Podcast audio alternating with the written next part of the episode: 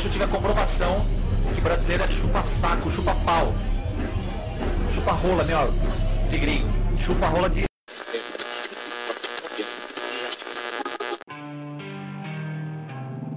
Você está ouvindo o Vinil na Estante. Sua dose semanal de música pesada.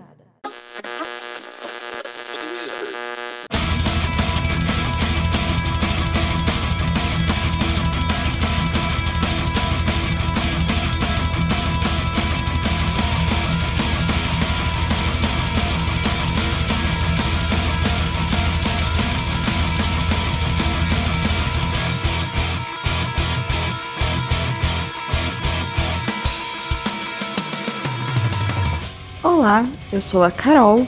Eu sou a Gabi. Eu sou o Paulo. E eu sou o Sander. E no episódio de hoje nós vamos comentar sobre algumas bandas que não cantam em inglês e sim em sua língua nativa.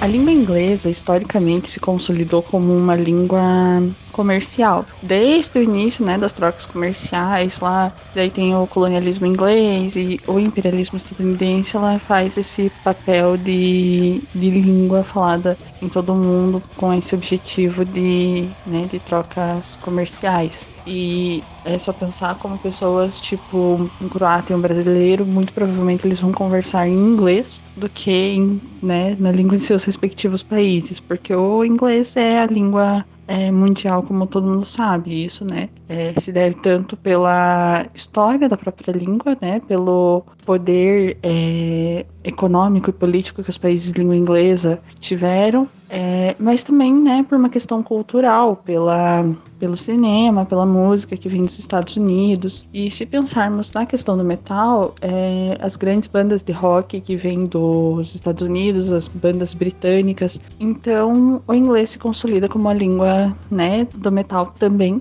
porque é a forma como as bandas têm de, de alcançar outros públicos. Pensar um país como o Brasil, uma banda que canta em inglês, ela pode exportar a sua música para outros países, alcançar um público bem maior. E mas algumas bandas optam por não cantar em inglês por uma série de questões, né? E isso tem muito a ver às vezes com uma questão política da banda ou com uma questão estética, com uma questão que vai ali compor com o, né, com a sonoridade da banda. E nesse episódio a gente vai falar de bandas que cantam em línguas, na, né, na sua língua materna, língua que falada majoritariamente no seu país, ou em línguas ancestrais, línguas faladas é, por povos anteriores à colonização que impôs essa língua falada pelo povo do país, dessa pessoa, dessa banda hoje em dia. E é interessante notar também que muitas das bandas que optam por não cantar em inglês elas são de gêneros como folk e black metal, porque são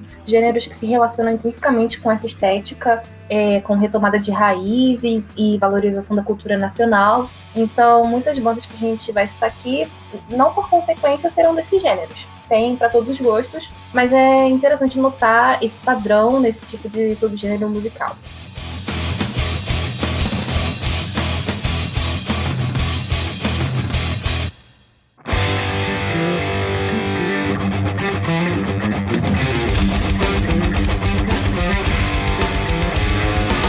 Abrir nosso episódio, nós iremos começar a tour mundial pelas nossas terras. E iremos citar primeiro bandas daqui do nosso querido Brasil. Começando pela banda paulista Project 46, que é uma banda de deathcore, metalcore. Eles têm um trabalho já originado em 2008, as letras deles refletem é, críticas ao governo é, brasileiro e os caras têm um som fantástico, não perdendo para banda gringa de maneira alguma.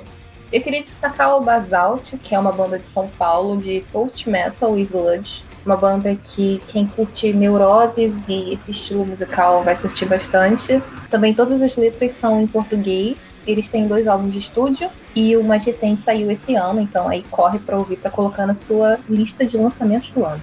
Bom, a figurinha carimbada que a gente sempre cita aqui no nosso programa, né, nos nossos episódios, é o Surra, né, banda paulista também, acho que de Santos, que é esse trash punk, né? Que é o som bem político também, seguindo a linha dos que a gente vem falando. Que os caras são muito correria, são muito gente boa, acho que os caras bem acessíveis e tal. As letras são muito boas, muito. É, são letras que vão direto ao ponto, sem muita sem muita enrolação, mensagens sem, sempre direcionadas a alguém bem específico, sei lá, o som da Surra é muito foda. Não sei vocês, mas o Surra é um do caralho. O Surra também é uma banda que eu gosto pra caramba aqui do Brasil, é uma das minhas favoritas.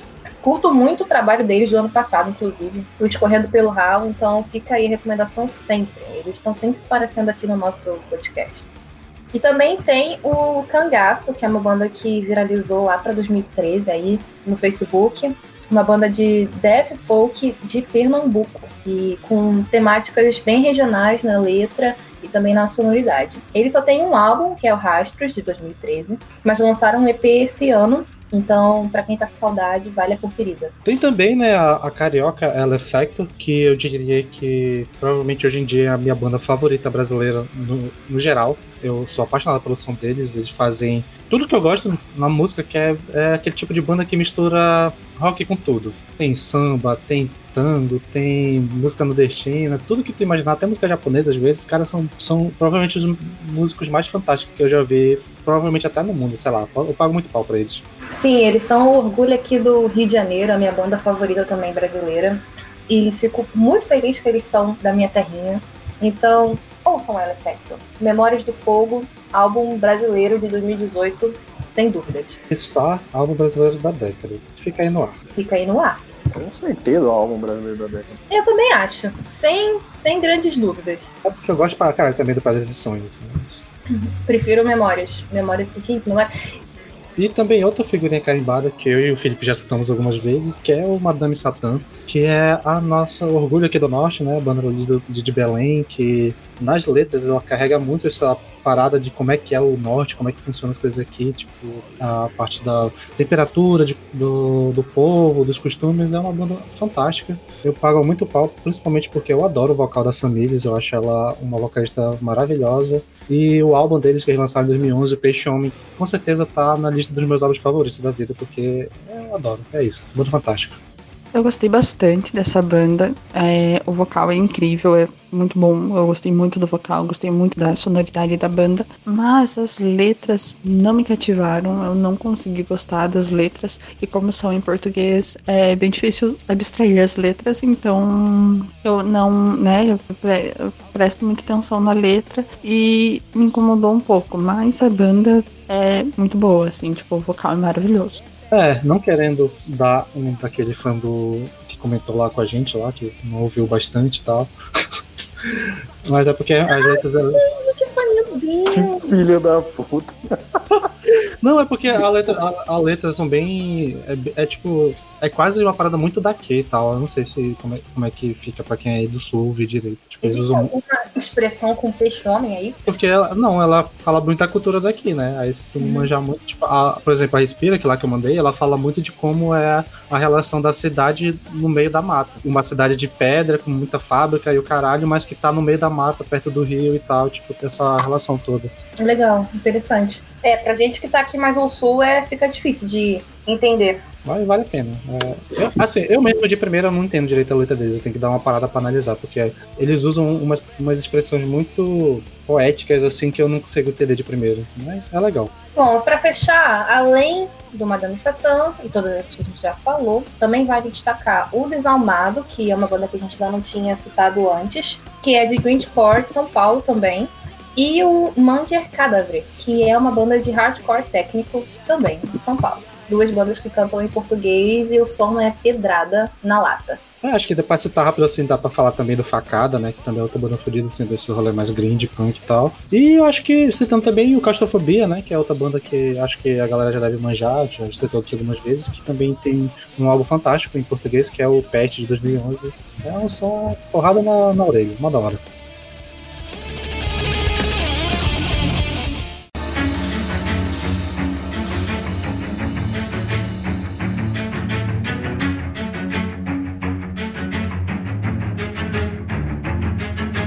Primeiramente, a gente vai dividir o episódio em línguas, e o primeiro grupo que a gente vai falar agora são as línguas românicas, também conhecidas como as línguas neolatinas ou apenas latinas, que é o conjunto de idiomas gerados a partir da evolução do latim, principalmente do latim vulgar, que foi originado dos dialetos populares entre soldados, mercadores e colonos. As línguas românicas elas se espalharam com a expansão do Império Romano e faz parte do grande conjunto de línguas indo-europeias, que é um grande conjunto de línguas e dialetos que possuem características entre si e provavelmente uma língua ancestral comum falados na Europa e em grande parte da Ásia, além de países colonizados nas Américas e África. Você achou que a gente só ia falar de metal? Achou errado. Aqui tem cultura. Os idiomas mais falados são o português, o espanhol, o italiano, o francês e o romeno, mas possui diversos dialetos e outras línguas menores, como o catalão.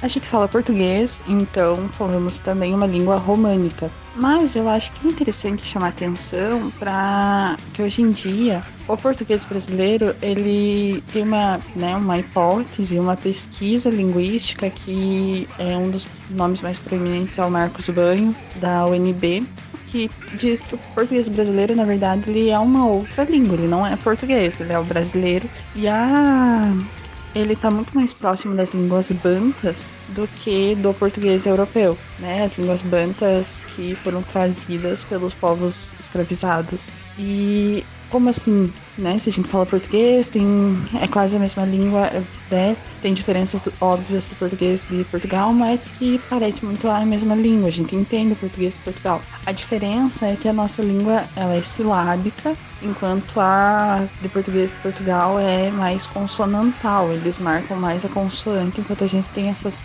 as sílabas bem marcadas. E além disso, também tem a questão da sintaxe a forma como nós organizamos as nossas frases está é, tá muito mais próxima dessas línguas bantas do que do português europeu. E então, né, é interessante pensar isso, que o, talvez a gente fale uma língua africana, né? O africano está muito mais para uma ele não, né, os africanos eles não, influ, não influenciaram o nosso léxico apenas, eles não não foi só uma questão de é, influência, talvez eles tenham é, moldado mesmo a nossa língua. É, e é isso, mais informações linguísticas para vocês pensarem sobre a língua que falamos, a língua que foi falada e como a língua perpassa questão, também questões políticas e é um território em disputa.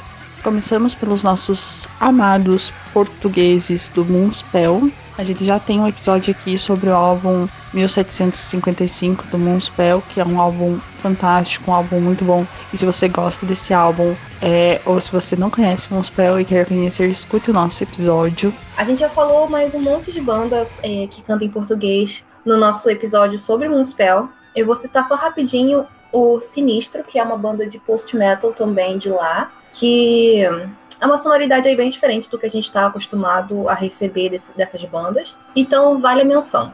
E no país vizinho, na Espanha, a gente tem duas representantes do metal melódico, que é o Mago de Oz e Terra Santa, ambas cantando 100% em espanhol.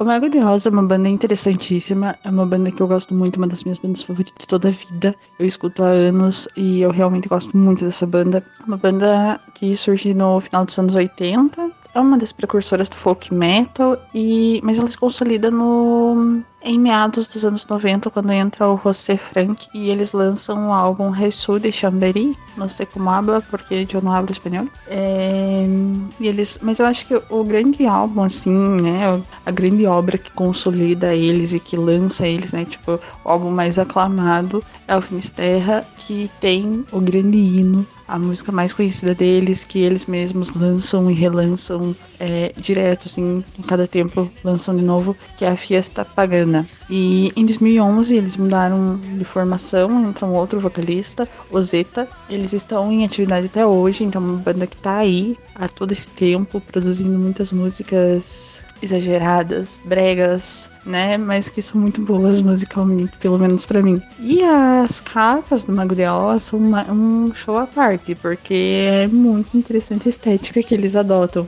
É, se você gosta de coisas exageradas, músicas falando de magia, feitiços e amor, escute Mago de Oz. Ou seja, cafona! E também Terra Santa é uma banda de heavy metal mais clássico, assim, assim, é naquela pegada Iron Maiden anos 90 ali, no final dos anos 80, nos anos 90, principalmente Fall of the Dark, mais ou menos. E é uma banda que eu acho muito mais interessante, que eu ouvia mais quando era mais novo, por causa das letras deles que falam sobre mitologia, lendas, esse tipo de coisa que eu achava legal quando era mais novo. Eu não faço ideia como é que eles estão hoje em dia, para que fim deu a banda, mas pra quem gosta desse rolê mais heavy metal clássico e tal, é, é uma boa, é uma boa pedida. Voltando para a América do Sul, nós temos nos nossos vizinhos argentinos o Rata Blanca. É uma banda de power metal que também combina com muitíssimos elementos neoclássicos e, parafraseando um dos membros do nosso podcast, soa como uma versão argentina de Lionheart.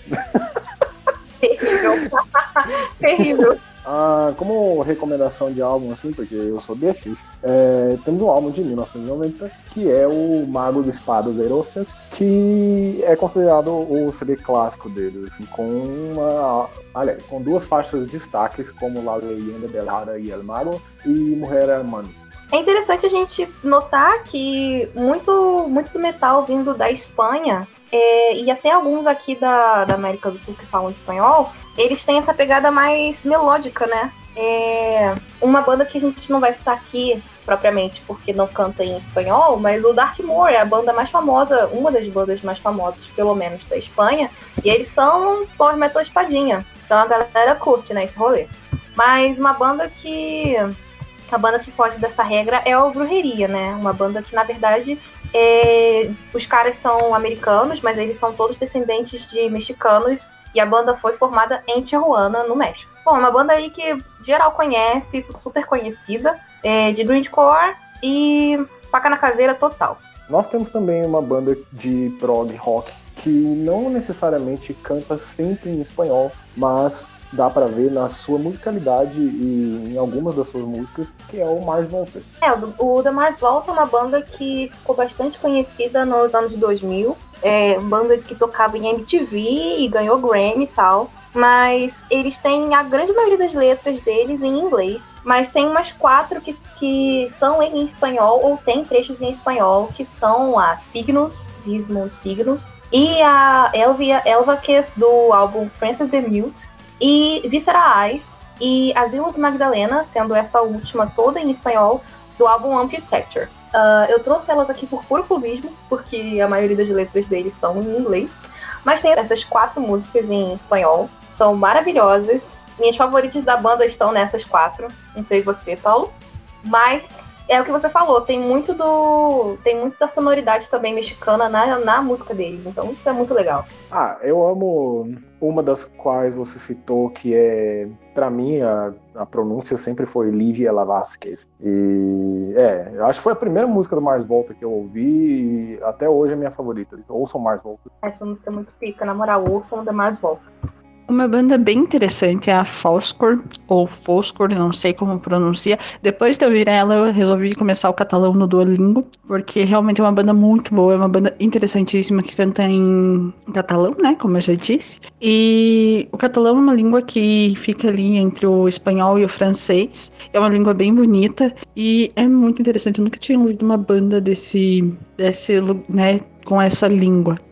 É, eles são de da Catalunha propriamente, na Espanha, né? E o som da banda é bem interessante. Eles começaram com black metal puro. É, e, e eles têm bastante, bastante anos de carreira até. Eles são do começo dos anos 2000 e quase ninguém conhece. E aí eles começaram a amaciar um pouco o som e agora eles já estão totalmente no terreno prog rock, prog metal aí da vida. Então, gosto pra caramba desse tipo de sonoridade deles. Se fosse para é, recomendar alguma coisa, eu recomendaria o álbum de 2017, que é o Les Irreals Visions. É bem interessante porque combinou bastante a língua com a música da banda, achei bem interessante. Eu nunca tinha escutado sequer a língua catalão. Aproveitando a deixa do francês, chegamos, né, na língua francesa e a primeira banda a ser citada é a banda que une todos os membros do podcast, que é o Alcest. É, o Alcest canta em, em francês e em, não sei se dá para chamar de línguas inventadas, né, mas que canta em sons, palavras que inventados por eles mesmos. E é uma das melhores bandas da atualidade, seguramente. Eu escuto Alcest desde 2017, mas eu já gostava muito mais o último álbum deles, para mim me ganhou completamente porque é perfeito, maravilhoso. É uma das melhores coisas que eu já ouvi na minha vida. É, quando foi lançado, eu escutei infinitamente, porque é muito bom. É, obrigada, Alcest, pelo Spiritual Instinct. É maravilhoso esse álbum. Ninja nunca errou. Perfeitinho. Bloquinho de neve especial, príncipezinho da França. Amo demais. É, cara, o Alcest é a primeira banda de. Primeira banda da França que eu tive contato e que cantava em francês também. É, e, cara, é uma das minhas bandas favoritas da vida, uma das que eu mais ouvi. O Kodama é um dos álbuns que eu mais ouvi na vida também, de 2016. E o, o Ninja é foda. O Ninja é foda, até porque ele também faz parte do Ame Source, que é uma banda que lançou um álbum mais ou menos há uns 10 anos atrás, é, auto-intitulado, de post-punk com black metal, mas é mais carregado pro post-punk, esse projeto dele. E assim, muito bom também, como tudo que ele faz. Nesse grupo nós veneramos o Ninja. Eu gostaria de acrescentar no comentário das minhas duas colegas que o Alcest tem o som dos deuses. É incrivelmente maravilhoso. Os caras, provavelmente a única banda assim que eu ouço com frequência que tem a, a língua francesa e essa criação de língua que foi citada pela Carol como idioma titular, né? E Ecales de Lune é um dos álbuns mais bonitos que eu já ouvi de Black Gaze, post, um de Black Gaze post metal assim que tá acima de qualquer outra coisa, rivaliza com alguns maiores álbuns do gênero. E só para acrescentar, e citando mais um álbum para vocês verem o nível que a banda é e como cada um tem um álbum favorito diferente, o meu é o Les Voyages de l'Âme, que foi o primeiro contato que eu tive com a banda e até hoje é um dos álbuns que eu mais ouço. Normalmente eu uso o Alcest é a banda que eu uso para quando eu quero relaxar, ouvir alguma coisa que para quando eu tô muito ansioso, quando eu tô muito preocupado com algo, que é o tipo de banda que eu ouço quando eu tô no escuro, só quero ouvir a música e mais nada. Normalmente o Alcest é uma das minhas primeiras opções quando eu quero fazer algo assim. Tomamos agora o Megazord dos álbuns do Alcest, cada um escolheu o seu, para você ver a solidez da discografia dessa banda. Niji, manda um beijo. Também pro Souvenirs de Notre Monde, que é o álbum debut deles. Ou, oh, vai falar do Souvenirs e não vai falar do Shelter? Que isso? Que isso? Shelter é perfeito também. Tudo perfeito. Uh... é, é, pois é. Mas também nessa galerinha aí do Alcest e do Amessours, tem o Les Scree, que não tem Nige, mas também é francesa, também canta em francês, também é black gaze e dream, dream pop, showgaze, essa esse gênero todo aí, então vale mencionar. Eles são amigos, inclusive, o cara do Lazy Scree faz as artes do Alceste, Brothers, muito bom. De indicação aí eu deixo o Predators, que é um álbum de 2017, que é um álbum bem mais chill, assim, não tem muita guitarra, distorção, uma parada bem assim, intimista, calminha. E Sander, sua recomendação para ser momento calado no escuro. Fica a minha indicação para você também, viu?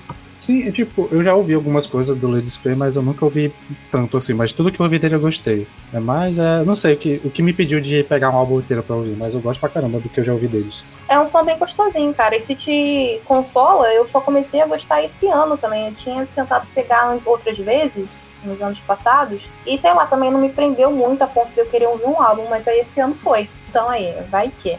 Na sequência, o Negura Bunget, que é uma banda da Romênia, que canta em romeno. E é uma das bandas, se não a mais famosa do país, mesmo sendo bem desconhecida ainda, mas tem lá seus clássicos. E é interessante a gente falar um pouco sobre o romeno, que é a língua mais distante das nossas línguas irmãs, do português, espanhol, francês e italiano, porque a Romênia está cercada de países eslavos, de língua eslava, e acredita-se que o romeno se tornou uma língua latina devido à invasão do Império Romano e a provável aniquilação dos nativos na época. Então, apesar disso, é, a língua romena ela tem muita influência das línguas eslavas. É, cerca de 14 a 12% do vocabulário é, romeno tem palavras eslavas, então é um idioma bem interessante, bem peculiar. A sonoridade da banda é um black metal misturado com folk, bem interessante. Tem trabalhos mais black, tem trabalhos mais folk, mais atmosférico,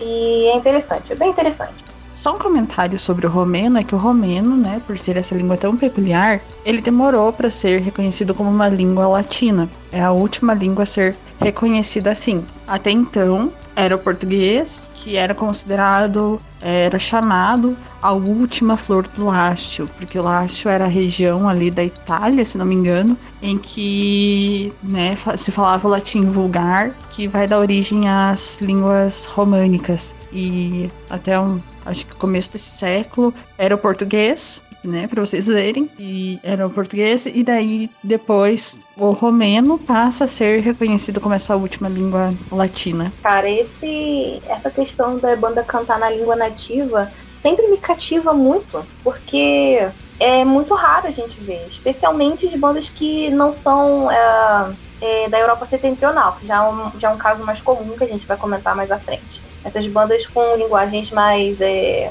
com línguas mais não exóticas, mas menos conhecidas, sempre prende a minha atenção por conta disso. Acho bem interessante quando a banda opta por cantar na língua materna dela ou em alguma outra língua ancestral, alguma língua de um povo que foi exterminado, alguma coisa assim, porque isso compõe muito para a estética da banda e também, tipo, a sonoridade da banda fica completamente diferente quando, né, quando ela canta em uma língua diferente do que a gente é habituado, que é o inglês, no caso do metal. Agora indo para a língua italiana, nós não temos bandas que cantam majoritariamente na, na língua, porém nós temos destaques muito grandes, com bandas das quais eu gosto muito, por exemplo, Rhapsody of Fire, que provavelmente é a minha banda favorita de power metal de todos os tempos. Eles, como eu acredito que a maior parte de vocês saibam, é, têm suas músicas cantadas na língua inglesa, em sua maioria, mas possuem algumas é, cantadas na língua nativa. Por exemplo, Lamento Heróico, que é uma das músicas mais famosas deles. E, se eu não me engano, a partir do Power of the Dragon Flame, eles colocaram pelo menos uma música cantada em italiano, todos os álbuns até 2011, que é quando a, acaba a banda que eu gosto. E outra banda também italiana que tem uma sonoridade parecida com Rhapsody é a Ancient Bars, que já chegou a citar aqui no episódio de Power Metal, e que também é nesse mesmo rolê de não ter letras, é, muita letra em italiano, a maioria são em inglês. E acho que letras totalmente italiano tem umas duas ou três, mas eles botam muito trechos italianos como prelúdios de músicas e tal. E acho que fica aí, só pra citar, nessa pra não deixar passar. Uma outra banda que eu gosto bastante, o vocal feminino, a Sara Esquadrinho é uma puta vocalista. É banda legal, fica aí. Uma lembrança. Para fechar também a menção honrosa ao Lacuna Coil, uma banda aí também super conhecida, super famosa, mas talvez vocês não saibam que eles têm duas músicas em italiano, a Coma Lies, que é meio italiana e meio em língua inglesa, e a Senza Fine, que é toda italiana. A Senza Fine até que é uma banda, é uma música conhecida, mas acho que, já, acho que ela era mais conhecida há uns tempos atrás, hoje em dia nem tão. Né? Então, fica aí. Eu queria até que essa banda cantasse mais em italiano, porque a Cristina Scavia cantando em italiano, Mamma Mia, maravilhoso.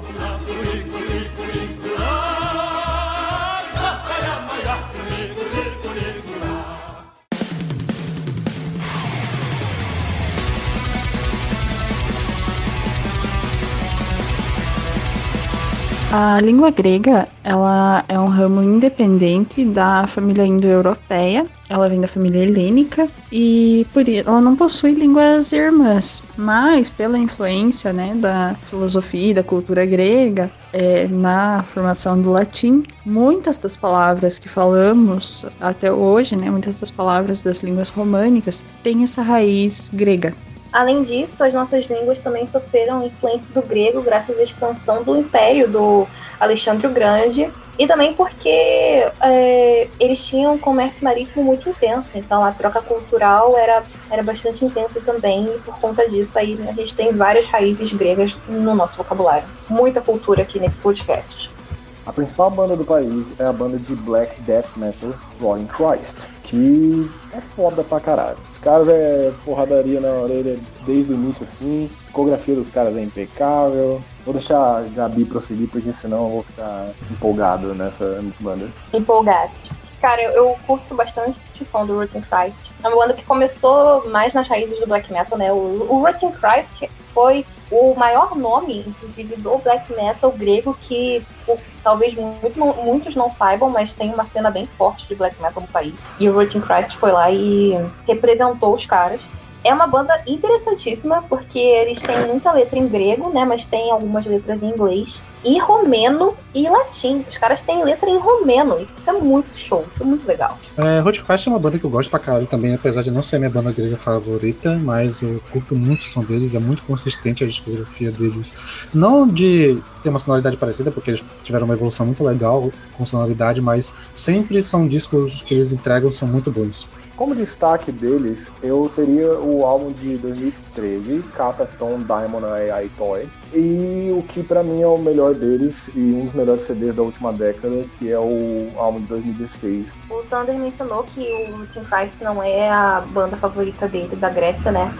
É, isso me lembrou do Septic Flash, que são os conterrâneos dele, só que eles cantam tudo em inglês. E tô pensando aqui o quão, o quão maravilhoso seria se o Septic Flash também cantasse em grego. Que era exatamente essa banda que eu tinha em mente quando eu falei que não era minha favorita. Septic Flash é brabo.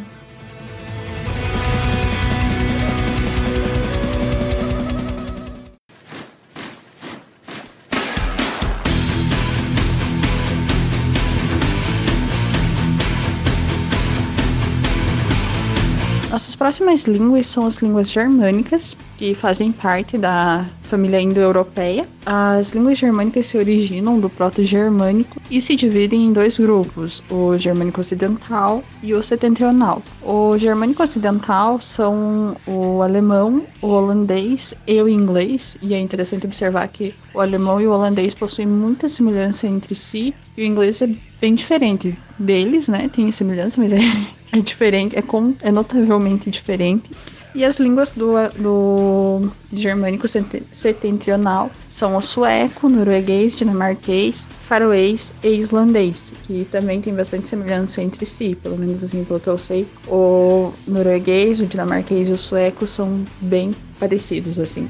Sim, a mais diferente dessas línguas é o islandês. E o islandês é diferente porque a Islândia é um país, né, uma ilha muito isolada que foi colonizada pelos vikings, né, se não me engano, noruegueses ou suecos. E por isso, o islandês é a língua mais próxima do nórdico antigo. Isso é interessante demais. Eu descobri isso há pouco tempo.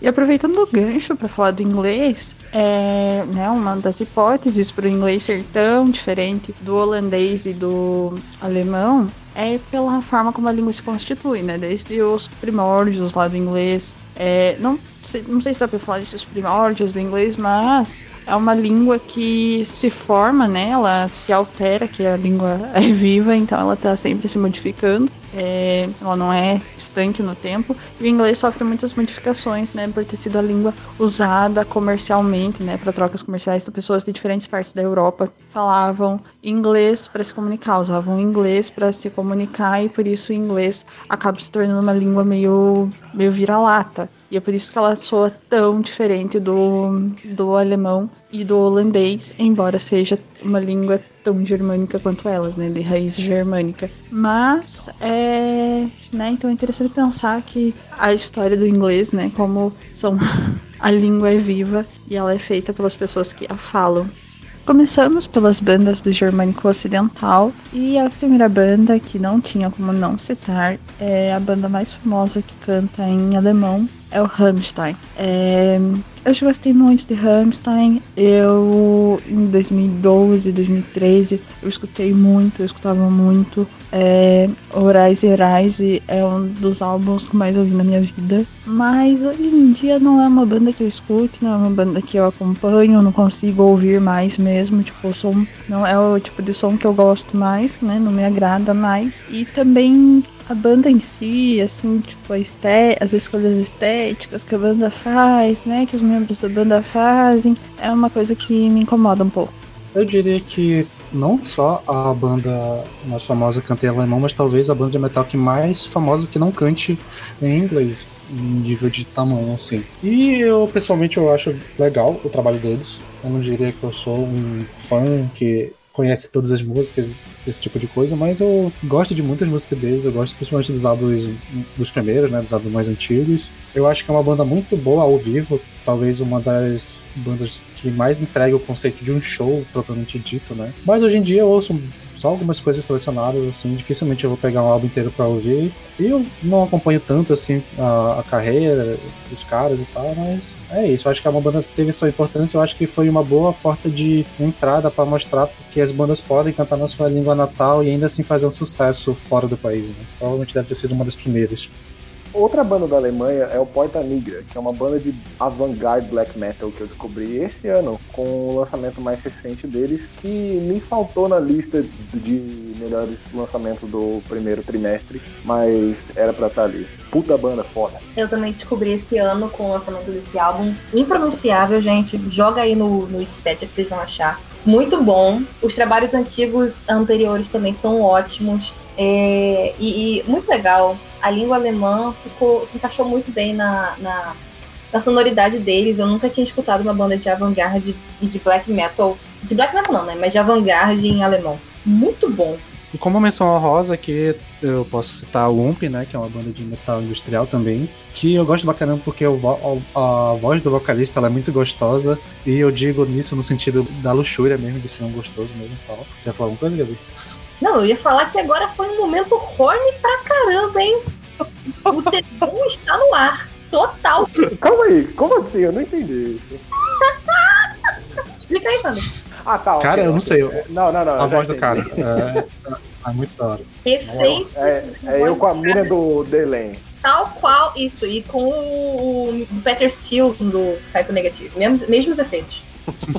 E também dá pra citar o Equilíbrio, né? A banda de folk metal, assim, que eu não conheço tanto a discografia, eu ouvi uns, uns dois álbuns, mas os álbuns que eu ouvi eu gosto pra caramba. Então fica aí a menção também do Equilíbrio.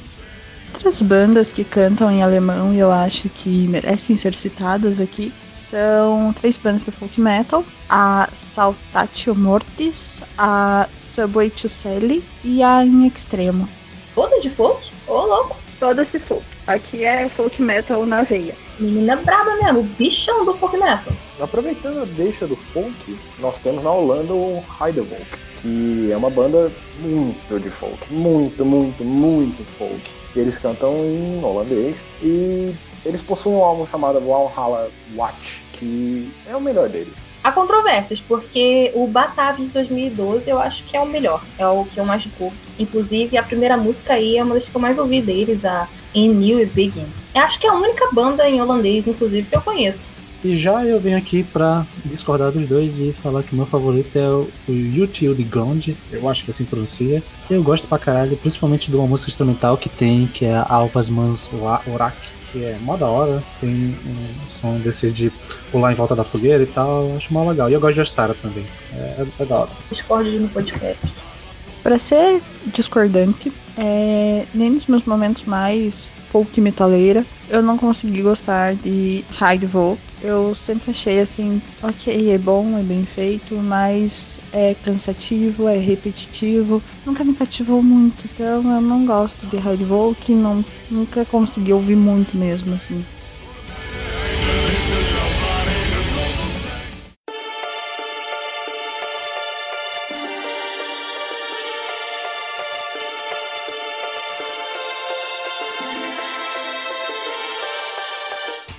Partindo para as línguas do germânico setentrional, abrindo aqui com o islandês.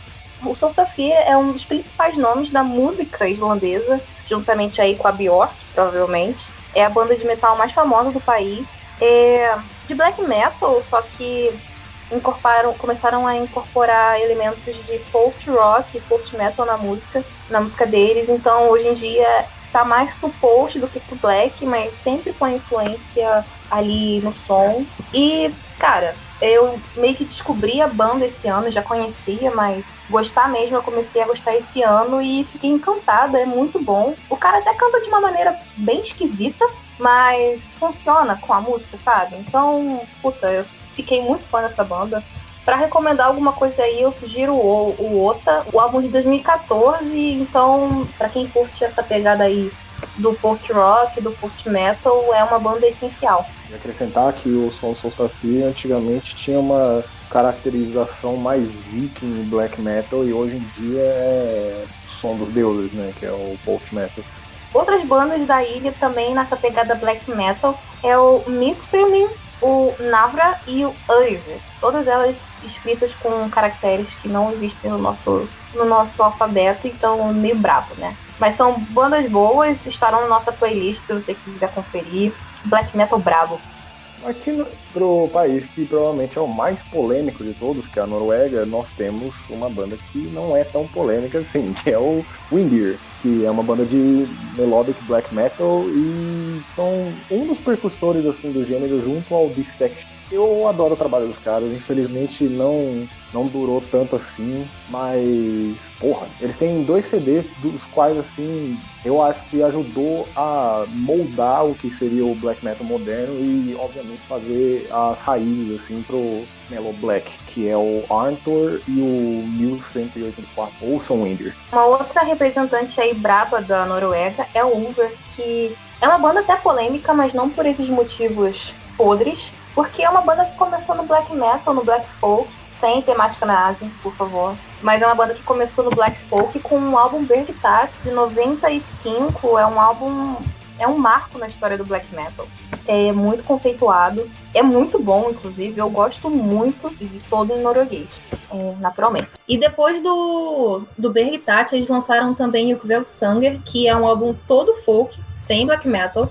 E depois o Nathan's Madrigal, que é já bem black metal e até menos folk do que o primeiro álbum. São três álbuns super conceituados na, na, na cena black metal. E aí depois disso eles começaram a abandonar o estilo e chegaram hoje numa banda, numa sonoridade synth-pop. Então a galera não tem lá muito. É, é uma banda que diverge muito opiniões, porque eles já passaram por vários estilos na carreira, abandonaram o black metal e, como vocês sabem, fã de black metal, quando isso acontece, fica puto da vida e fala que a banda se vendeu. Mas o Uber é uma banda excelente. Então, tanto a, a, fase black quanto essa fase mais moderna deles é, é muito bom. E falando em fase black metal, se você aqui que está ouvindo, eu imaginou por algum motivo que a gente fosse citar Burzum aqui, você tá de sacanagem com a gente, né, meu parceiro? Achou errado, Otário. Só acrescentando no Uber, ouçam a discografia inteira. É fantástico. Os caras têm álbuns bons do início até o momento. E como um PS aqui pro público, nesse momento, principalmente eu e a Gabi estamos esperando o lançamento do Flowers of Evil. Cara, eu tô esperando muito ansiosamente por esse álbum. No nosso episódio de, de lançamento do terceiro trimestre, eu espero muito estar com esse álbum lá na lista. Porque eu tô confiante demais, bicho. O Solerfald é uma banda que também fez parte aí da galera do black metal norueguês, da, da, da galera clássica, mas eles acabaram virando uma banda de avant-garde e eles têm apenas um álbum todo em norueguês, que é o Norham Livskunst, e é bem interessante, é um, um avant-garde bem doido, então vale a pena conferir. Saindo do norueguês e indo para o sueco, nós começamos com uma banda que é, na verdade, finlandesa, mas que canta em sueco, que é o Fintroll, uma das grandes bandas do folk metal. O, essa opção por cantar em sueco porque o primeiro vocalista vinha de uma região da Finlândia em que falam sueco. O Fintroll é uma banda, né, uma das referências do folk metal, acho que é uma das mais conhecidas. Eu pessoalmente já escutei, já tive uma época escutando o Fintroll, mas não é uma das minhas bandas favoritas, há muito tempo eu não escuto. Não foi tão marcante assim para minha para minha vida, assim, não foi é uma das bandas que eu cito que me impactaram e tal. É, eu não consigo nem dizer um álbum assim que eu gosto mais, tipo, foi bem pontual a minha ligação com o Fintroll. Eu partilho da mesma sensação, porque já tive uma fase em que eu ouvia bastante folk metal e Fintroll é uma banda que nunca me desceu tanto assim. A única música que eu lembro deles e que eu gosto até hoje é Soul Saga. Essa música é braba. Mas em questão de álbum também, assim, eu não consigo lembrar de muita coisa. Também acho que dá pra citar aqui o álbum Carlos Rex, do Sabaton, álbum de 2012, em que eles cantam todo ele em, em sueco, apesar de também ter uma versão em inglês e que é um álbum que conta a história do rei é, Gustavo Augusto da Suécia. Foi um rei muito doido, eu acho. Deve ser, para ter um álbum sobre ele deve ter sido muito doido. E esse foi um dos últimos álbuns do Sabaton que eu acompanhei. Eu acho que foi o que foi lançado logo em seguida, foi o último de fato. Mas é um álbum que eu gosto bastante e que ele é me marcado para mim por um fato muito curioso que toda vez que eu ouço ele, eu lembro do jogo Left 4 Dead 2, porque eu ouvi muito esse álbum enquanto eu jogava o jogo. Então, sei lá, as duas coisas ficaram marcadas para mim. Quem também fez esse rolê parecido de lançar um álbum na língua sueca e uma outra versão em inglês foi o Opeth, com um Encalda Veneno lançado no ano passado. Depois de 25 anos de carreira, o Opeth finalmente lançou um álbum em, em sueco. Eles tinham apenas uma, uma, um cover de uma música sueca regional, bem regional. E aí, ano passado, eles decidiram fazer um álbum todo na língua materna deles, que eu paguei muito pau. Sim, eu amo esse álbum.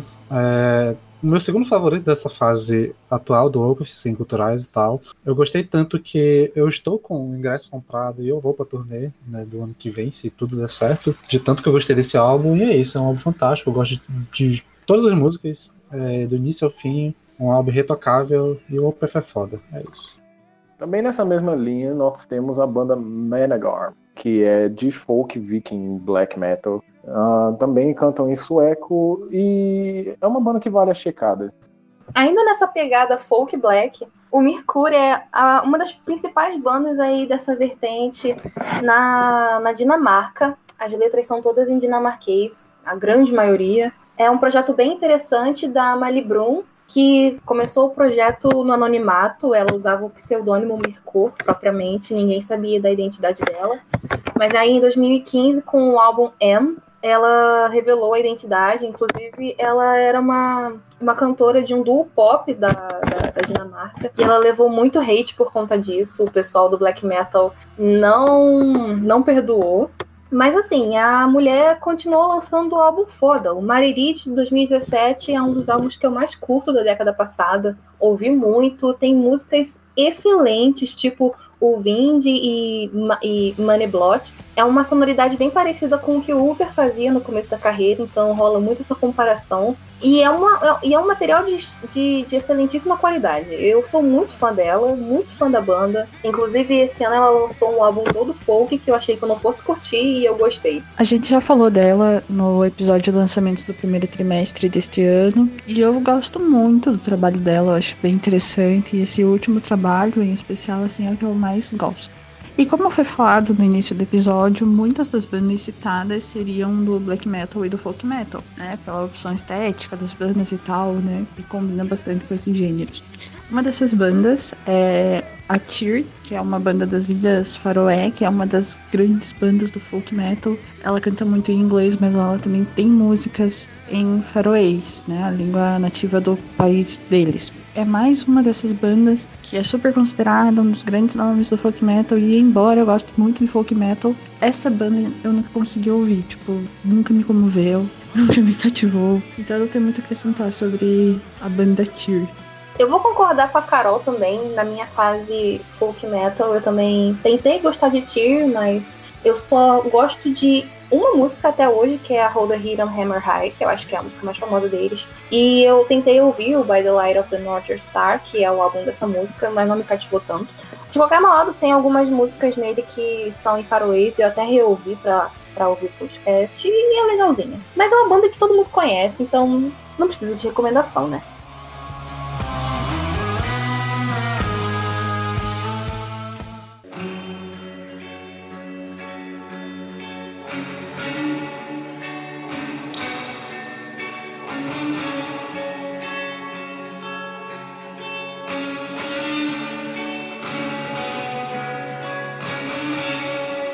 Avançando em direção leste no continente europeu, as línguas eslavas são as principais línguas dessa parte do continente e pertencentes também à família indo-europeia. Acredita-se que dois missionários, São Cirilo e São Metódico, inventaram o alfabeto cirílico para traduzir a Bíblia e parte da liturgia ortodoxa, originando o eslavo eclesiástico. O que nos leva à nossa primeira banda, o Batushka, que é uma banda bem famosa aí no black metal moderno. É, surgiu em 2015 com o álbum Liturgia, que cativou fãs de black metal de várias vertentes, gente do metal melódico gosta, gente do, do de, todo, de todos, todas as tribos gosta. A banda que uniu o, o, o metaleiro, tal qual o Nirvana. Uh, o Batushka é uma banda polonesa, como eu disse, mas eu achava que as letras do Batushka eram em polonês, mas elas não são. Elas são em, em eslavo eclesiástico, foda pra caralho, mano. Eu tô aqui como representante do metal melódico pra dizer que sim, é a banda que une todas as tribos, porque eu escutei há muitos anos, acho que foi em 2017 que eu escutei, e eu fiquei encantada, tipo, eu gostei muito, e era diferente de tudo que eu tava habituada a escutar, e eu fiquei, tipo, meu Deus, como que pode um negócio tão foda assim? Eu só fui dar chance pra essa banda ano passado, cara. Eu fiquei puta que eu perdi o show deles em São Paulo, há quatro anos atrás. Eu queria ter ido, porque muito foda, cara.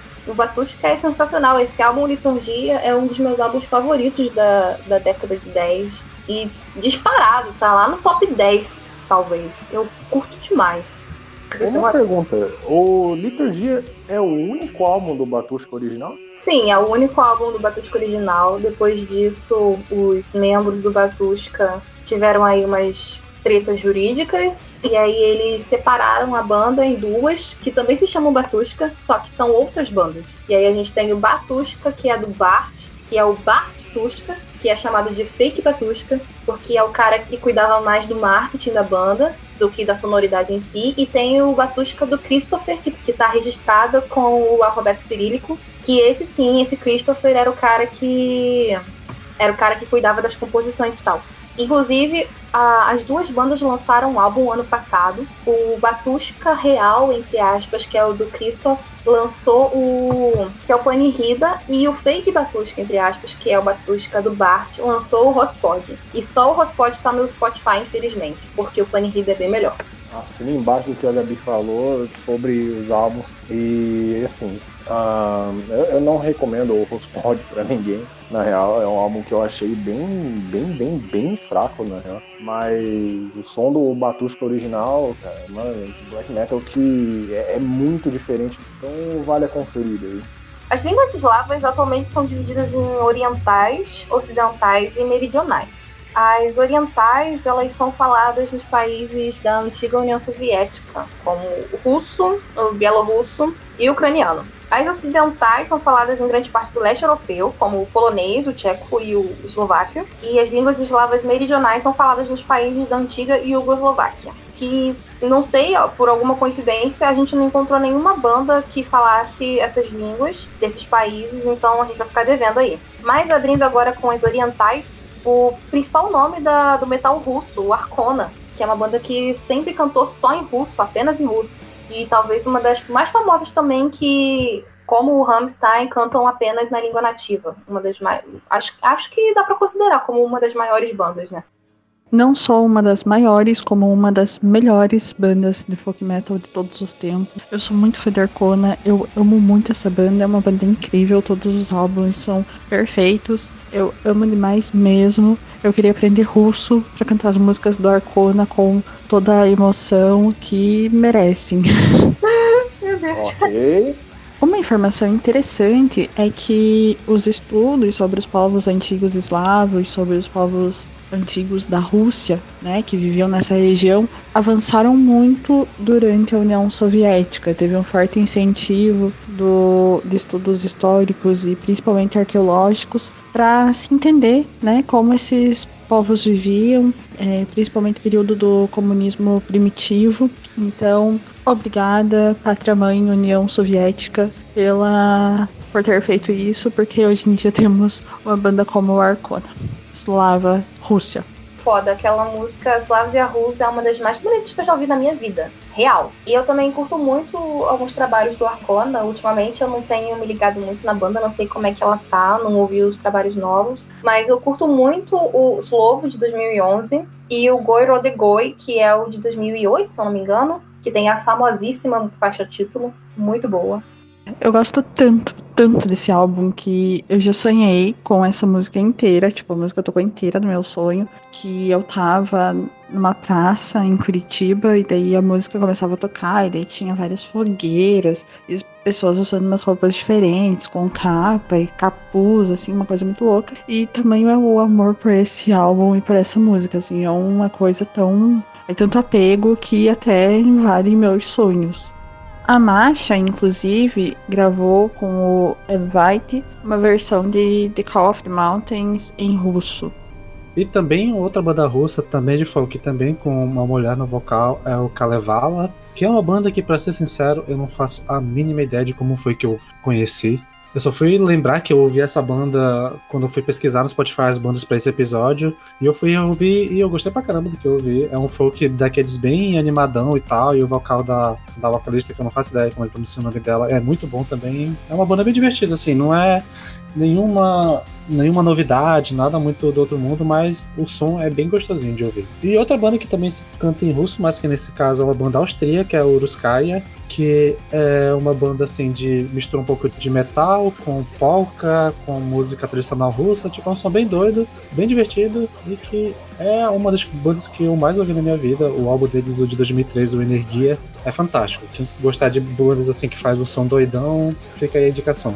É, uma outra banda russa, é, também que é uma mulher vocalista, é a Alkonos, que também é um folk metal, mais puxado para uma coisa mais épica e é bem interessante. O vocal é, tem muita personalidade, assim, é uma voz mais. É, não sei se doce seria a palavra mais adequada para definir, mas é um, é um vocal que não é lírico como normalmente né, tem nesse gênero, mais nesse gênero do metal e também não é tão agressivo, talvez, para definir a marcha. Não sei se agressivo seria também mais adequado. Mas enfim, é um vocal bem interessante. Não é uma grande banda, assim, ao meu ver, mas é e na Ucrânia a gente tem a nossa super acertada no, em toda a história do podcast, que é o Ginger, né? Que tem no álbum mais recente a Retrospection, né? Que, que parte da música é em ucraniano. E a última faixa do Cloud Factory, que é a Zelaya Zenast Polushu, que essa é cantada toda em ucraniano. Nossa última representante das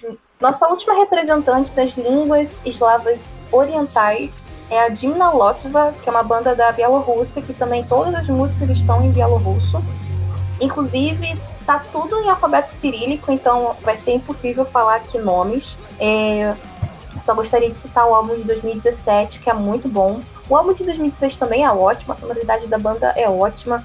Não tem neura, eu acho, de ser nazi, porque o tema deles é natureza e, e solidão, sofrência. Então, Nazi Free é uma boa recomendação aí, quem quiser. Tem vocal feminino, tem cultural, muito bom. Das línguas eslavas ocidentais, nós vamos começar pela Polônia, onde nós temos o Obraza, que é uma banda de black metal que lançou o seu primeiro álbum neste ano, que é fantástico. É, é um dos melhores álbuns de estreia que eu ouço muito tempo, muito, muito tempo. E recomendo a checagem aí de todo mundo. É, eu ouvi esse álbum também e eu curti bastante. É brabo, cara. É um black metal de extrema qualidade. Não é cansativo e é um black metal que se assemelha bastante ao som do Miguá, aquela banda polêmica polonesa e a vantagem é que até onde a gente sabe também não tem nazi envolvido. Então pode ouvir sem culpa. Malo Carpatan é a nossa representante do eslovaco, uma banda bem recente, de 2014, mas ele já tem três álbuns. O mais recente, Krupinski One, foi lançado esse ano e chamou a atenção da galera aí por conta da mistura diferenciada da banda, que é black barra heavy metal. Então é um negócio bem doido. E além disso, pelas letras serem em eslovaco, né, chama bastante atenção. Opinião sincera, eu não curti tanto assim não, a mistura. Mas que tá chamando atenção, tá chamando atenção. É, o Malocarpata é uma banda que eu tentei ouvir, tentei ouvir bastante esse ano, mas apenas tentei. É, não desceu muito bem. Apesar de eu achar a capa do álbum novo muito bonita. Eu queria que ela estivesse na, no meu, na minha grade do Last FM, mas não vai estar. Tá. Indo para a Tchecoslováquia, a gente tem a Cult of Fire, que é uma banda de epic black metal que está nativa desde 2011. E eles cantam em tcheco, mas eles têm um álbum de 2013 que é todo em indie. E é uma banda que tem abordado bastante em seus álbuns, seus últimos álbuns, a cultura indiana. Tem um som bem interessante, eu não conhecia, mas eu achei interessante. Assim, acho que é interessante definir bem o que é essa banda, porque eu gostei bastante dela.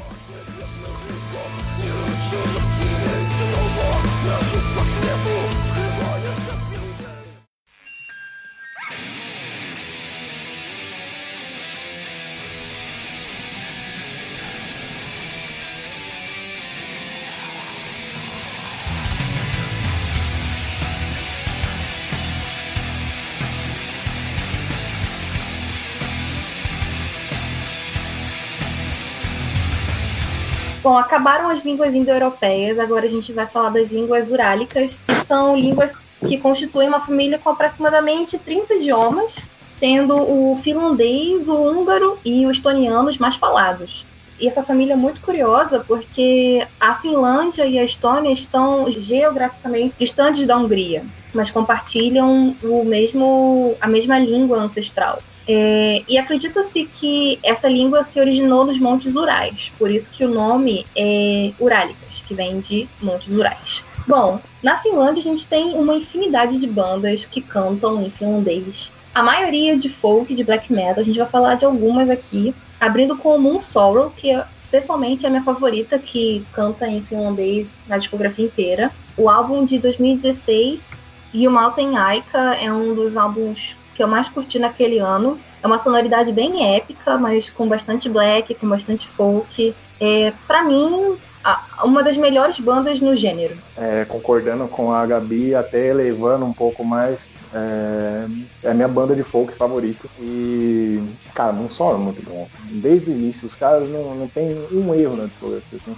Poderia citar qualquer um dos álbuns para vocês ouvirem, mas meu favorito deles é o álbum de 2005 e é fantástico. Esse álbum deveria ser tombado como um dos clássicos de folk metal, com certeza. Cara. Eu adoro Monsola. Que é engraçado, porque o Monsola é uma banda que tem bastante carreira e eles têm bastante nome também, mas eu não consigo ver eles como grandes nomes assim de popularidade, tipo Fintroll ou Enziferum ou Turizas e tal, uma banda que está um pouquinho mais ali, um, um, pouquinho mais abaixo no nível de popularidade. Mas nossa, é uma banda que para mim não se compara a essas. E olha que eu gosto bastante de Enziferum e Turizas, hein? Mas Moon Sorrow tem uma qualidade ímpar. É muito boa. É, é, é o tipo de, de folk metal que não enjoa eu não sou muito fã, a Carol gosta, mas eu não sou muito fã de folk metal feirizinho, então não, também é diferente.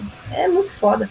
Eu acho que é justamente esse aspecto que faz com que não venda tanto quanto essas bandas citadas. Que é uma coisa um pouco mais introspectiva. Se for comparar com uma banda, eu acho que seria o Falcon Bat. Mas o, o tá muito acima de qualquer outra banda de folk. Eu não quero saber de depressão no folk metal. Muito bom! Péssimo, péssimo. Muito bom!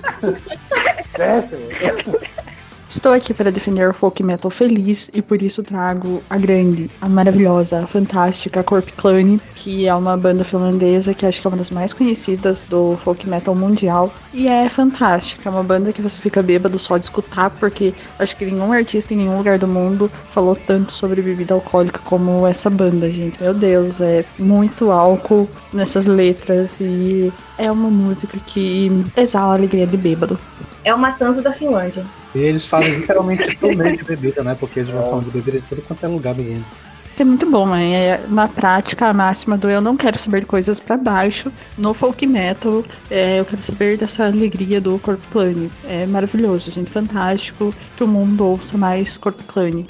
E tem uma coisa do Corpo Clan que eu acho muito interessante, é que eles são bem críticos com as bandas finlandesas que usam temática viking. Eu, não sei, eu li isso há um tempo atrás, eu não sei como isso é verídico ou não, mas eles diz, dizem que essa estética viking é uma parada que pertence mais à Suécia e à Noruega do que à Finlândia, que o povo finlandês sempre foi um povo mais camponês e que ele vê isso como meio que uma tentativa de querer comercializar o som da banda, tentando trazer uma imagem de um povo que não é necessariamente finlandês. Acho muito da hora essa, esse posicionamento deles. Por isso que as músicas deles são sempre sobre coisas simples e como a vida de um camponês funciona.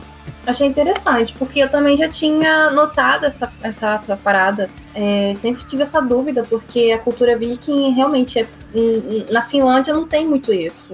O que eu aprendi é que vikings realmente estão ali na região da Dinamarca, Suécia e Noruega. E uma porrada de banda finlandesa fala sobre vikings. A maioria das bandas finlandesas fala sobre vikings. Voltando ao som mais introspectivo, que é a coisa que eu gosto, uh, nós temos o Orance Pazuzu, que é uma banda com um som bem diferente, que é um black metal psicodélico. Uh, eles estão nativos desde 2007, eles lançaram o primeiro álbum em 2009, só que o destaque deles de verdade assim veio em 2016, que eles lançaram um álbum e a coisa simplesmente estourou. E eu realmente não, esperava uma coisa assim, porque é um som até de difícil acesso assim para mais comum, digamos, e é muito bom. É É muito bom. Black metal é muito doido. Eu concordo com essa parte de ser um som bem, assim, meio difícil, né, de entrada, porque eles são bem malucos. Até a gente chegou a citar, né, no, no episódio de lançamentos lá, sobre o álbum deles, que é tipo, parece que os caras estão tocando e falam pro tecladista, malandro, faz o que tu quiser aí, te toca uma parada aqui, tu vai botando o que tu quiser, o maluco bota em som tudo doido. É muito bom. Mas eu entendo quem, quem olha para isso e não acha interessante. No caso, eu sou uma dessas pessoas, eu gosto bastante de black metal. E eu acho a premissa interessantíssima. Eu acho muito legal a ideia de juntar música psicodélica com black metal, mas eu não vi isso tanto na música do Orange Pazulo. E aí eu fui tentar pegar o álbum desse ano e achei um porre infelizmente. Não sei qual é o meu problema, não sei se tá comigo, se tá com o álbum, mas não, não me cativou, infelizmente. E só para deixar aqui duas menções honrosas de bandas que também cantam em finlandês. A primeira é o Ruoska, que é uma banda finlandesa de é, metal industrial, basicamente um Rammstein finlandês. É um som bem legal, eu gosto muito do A Mortem deles. Tem uma música bem interessante lá. É, é aquele. Eu diria que é um Hamstar, só que se eles fossem bem mais com a pegada eletro do tecladinho e tal. E uma outra banda é o Santa Maidan, que é uma banda de heavy metal clássico, que eu acho que foi a primeira banda que eu ouvi que não cantava em inglês, tirando as bandas brasileiras, que eu ouvi ainda no ensino início do ensino médio, com um amigo meu que eu não faço ideia de como ele arranjou essa banda, é, apresentou pra gente lá pro meu grupo, que era o álbum Varem Pirete Vivar. E uma banda que eu gosto bastante, principalmente pelo vocal. Eu gosto muito do timbre do vocal. Mas, assim, nada muito inovador, mas eu gosto muito do vocal do, do brother lá. Um dos principais e maiores nomes do metal na Hungria é o Taika Tafalk, é uma banda de avant-garde que canta tudo em húngaro, não tem nenhuma música que não seja nessa língua. É uma banda liderada, formada basicamente pelo Tomás Catoy. É uma one-man band, então ele faz tudo: vocal, guitarra, baixo, teclado. Ele chama uma galera para tocar também, tem vários convidados vocais diferentes. Eu acredito que seja o principal nome da, da do país mesmo. É bem famosa até, uma das maiores bandas de avant-garde que eu conheço. E sou muito fã. Eu gosto muito do Taikata Folk. O Ranging Tag, o álbum de 2011, também é um dos meus álbuns favoritos. Não só dessa década, como da vida, eu gosto demais. Também o Geometria, de 2018. E esse ano eles também lançaram um álbum fenomenal, que é o Knife. O Taikata Folk é uma banda que eu comecei a ouvir esse ano pro episódio do lançamento do primeiro trimestre e é uma das melhores coisas que eu ouvi na minha vida. É, desde a primeira vez que eu escutei, assim, é, eu tô. Eu fiquei completamente encantada.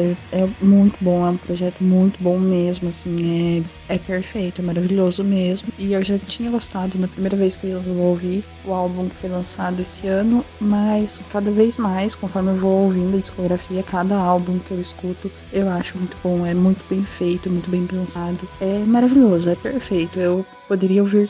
Eu poderia não, eu tenho ouvido Taika Tafalk quase todos os dias da minha vida, assim, desde que eu descobri. É, dos álbuns, eu gosto muito do álbum que foi lançado esse ano, porque eu tenho essa relação afetiva com ele, né? Por ter sido o álbum que eu conheci, o primeiro álbum que eu ouvi do Taika Tafalk. Mas, dos outros, é, um dos meus favoritos é o Range Tag. Acho que é assim que fala. Range Tag, sei lá. Range Tag, que é o mesmo que a Gabi citou, e que é muito bom. É é o meu favorito, assim, realmente é essa banda é sensacional. Tomás Reizinho da Hungria. Ah, só acrescentando as duas, ah, meu álbum favorito deles é o Meta, mas por, justamente pelo mesmo motivo que o da Carol é o desse ano, que o Meta para mim foi o primeiro contato que eu tive com eles e eu já achei completamente fantástico álbum lançado no melhor ano da, da história da música, que é 2016, né? Mas o Henry Tag, tipo, eu vi ele em listas de melhor álbum da década, assim, tava bem lá em cima em muitas listas. Provavelmente o melhor álbum de avant-garde da última década, fica a recomendação. É, tá na minha também. Ranger Tag tá na lista dos meus álbuns favoritos da década, com certeza. Tá, fazer uma menção rosa rápida ao Daurida, que é uma banda também húngara, que canta tudo em húngaro. É uma banda de folk metal, assim, bem até comparada com o Arcona. Não é muito minha praia, mas para quem curte o gênero, vale a pena conferir. É uma banda que tá até grandinha no, nos gêneros, né? E principalmente por causa da comparação com o Arcona, então vale conferir.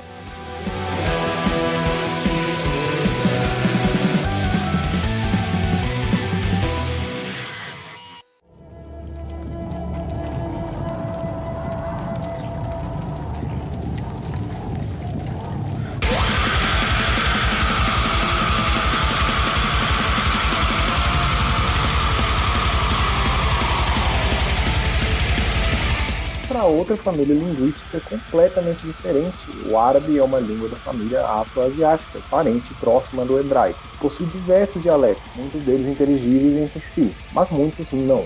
Além de ser a língua do povo árabe, também é falada por povos de outras etnias que seguem o islamismo ou nasceram em países islâmicos. O árabe influenciou fortemente algumas línguas latinas, e o grego, influenciado pelos turco-otomanos.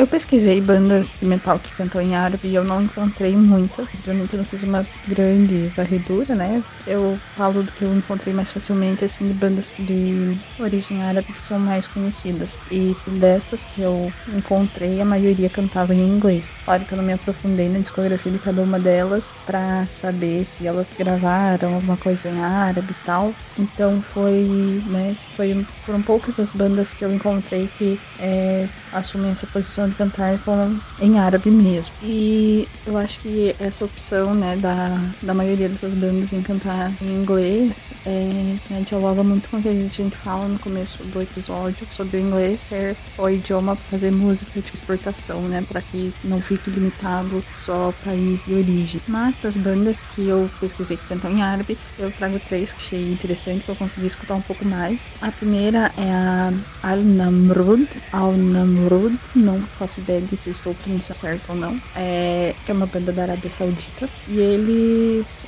é, os, os, integrantes da banda são anônimos, porque é, no país deles eles podem ser condenados à morte, não só por cantar metal, mas por ser críticos ao governo também, o governo de lá. A segunda banda é a Navader, Navader, Nawader, também não faço ideia de como pronuncia, que é da Tunísia. Ela é um pouco mais conhecida, eu acho. Eu encontrei mais coisa dela assim na internet. E a outra banda é uma do Bahrein, que é a Narjahanam, Narjahanam, que também eu acho que essas duas últimas aí, elas têm é mais fácil de encontrar coisa dela. O som das três é bem interessante, eu gostei mais do da Al Namrud, eu achei mais, me agradou mais, mas é, é, né, é bem curioso, assim, por ser uma língua que a gente nunca escuta cotidianamente, assim, ainda mais metal. Algumas línguas do leste asiático não possuem consenso científico de sua origem e de sua classificação, é, então é muito difícil da gente separar igual a gente fez com as línguas indo-europeias.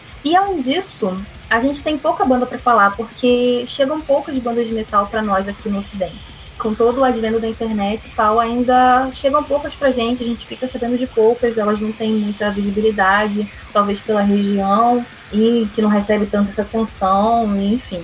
Então, por isso, a gente vai falar de algumas bandas só que cantam nos idiomas que a gente pensa que sejam os mais famosos, que é o chinês, o mongol e o japonês. Infelizmente, eu não encontrei nenhuma banda em coreano e não achei nenhuma que, tivesse, que eu tivesse gostado. Então, vamos ficar devendo também. Abrindo com o chinês, o chinês, na verdade, é uma família linguística que pertence ao tronco linguístico sino-tibetano e possui diversos dialetos e variações, como o mandarim, que todo mundo conhece mais ou menos como chinês, e o xangainês. É a língua mais falada do planeta por conta da imensa população da China, embora ela não seja tão difundida, não seja a mais é, difundida como o inglês.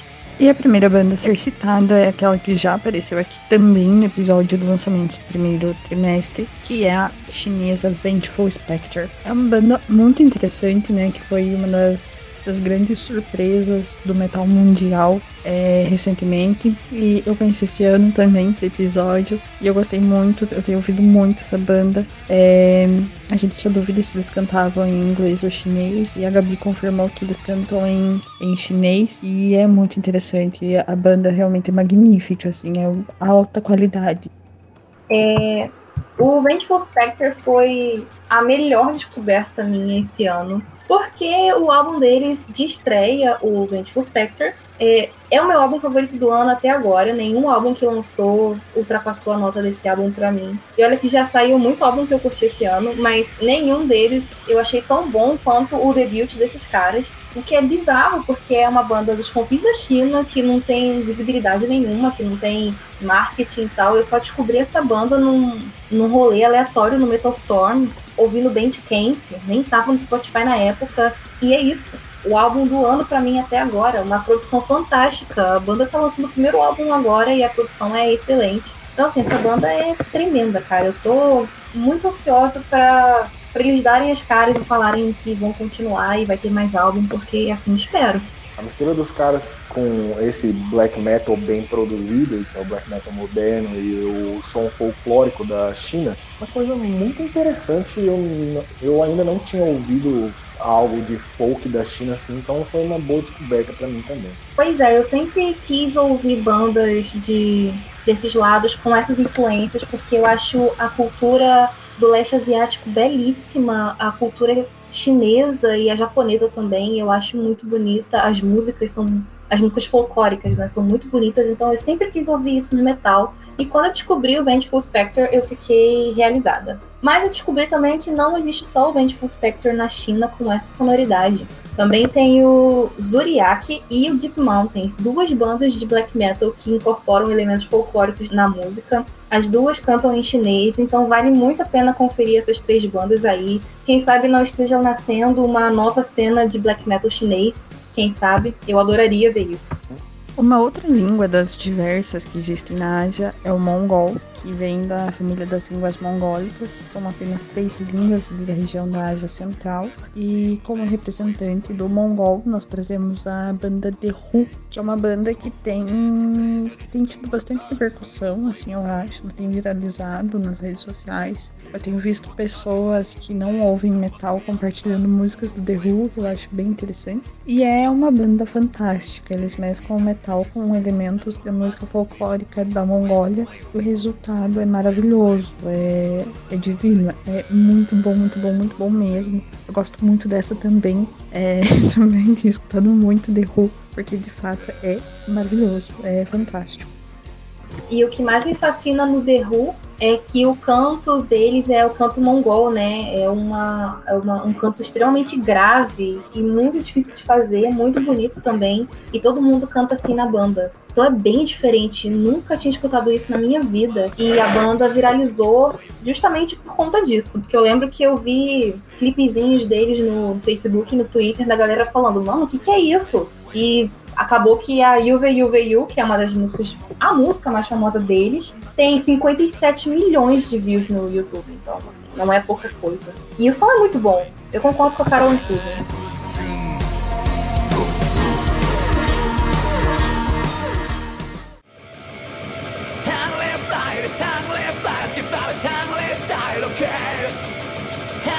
side, timeless. We are the timeless dance, okay?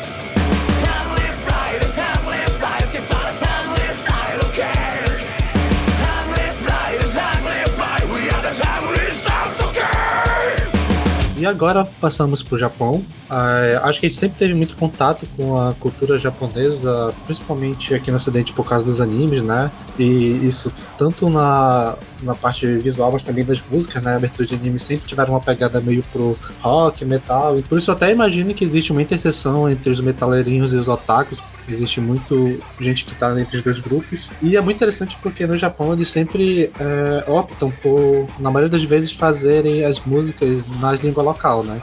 Até algumas bandas utilizam algumas frases, algumas palavras em inglês, mas normalmente o todo do japonês, as músicas costumam ser em japonês mesmo.